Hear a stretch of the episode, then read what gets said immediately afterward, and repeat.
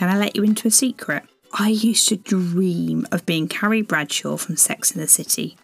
Not that I was in the slightest bit interested in fashion, but I really wanted to sit in a stylish apartment, doors flung open, chiffon curtains blowing in the wind, cigarette in hand, writing, being a journalist, having others hanging off my every word. I would regularly think to myself, what do I have to do to live like Carrie? Plot spoiler, I never did, but I've come to terms with that. Hello, and welcome to the Everyday Storyteller. I am your host and occasional fantasist, Hilary Salzman. So, why have I chosen to share this rather odd insight into 22 year old me? What exactly does it have to do with writing customer success stories, or as you may know them, case studies?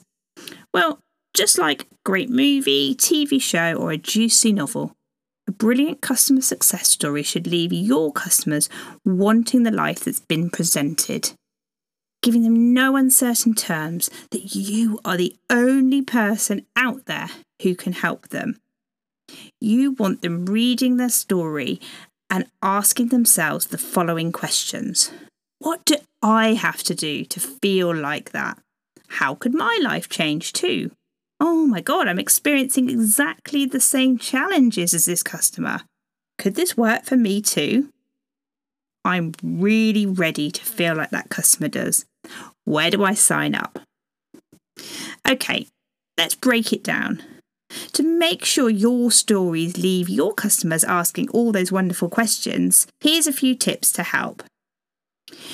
Use emotion to show not just what happened to your customer, so not just the, the basic kind of they came in and I did this and this is what happened, but how it made them feel. Include loads of juicy details on how you made your customer's life easier, more joyful, and what you enable them to do next. Make sure you don't just share the result, but show the reasons why your customer bought from you in the first place. What problems were they trying to solve?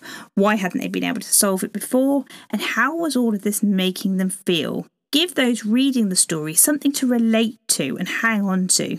And make sure you always include a super clear call to action.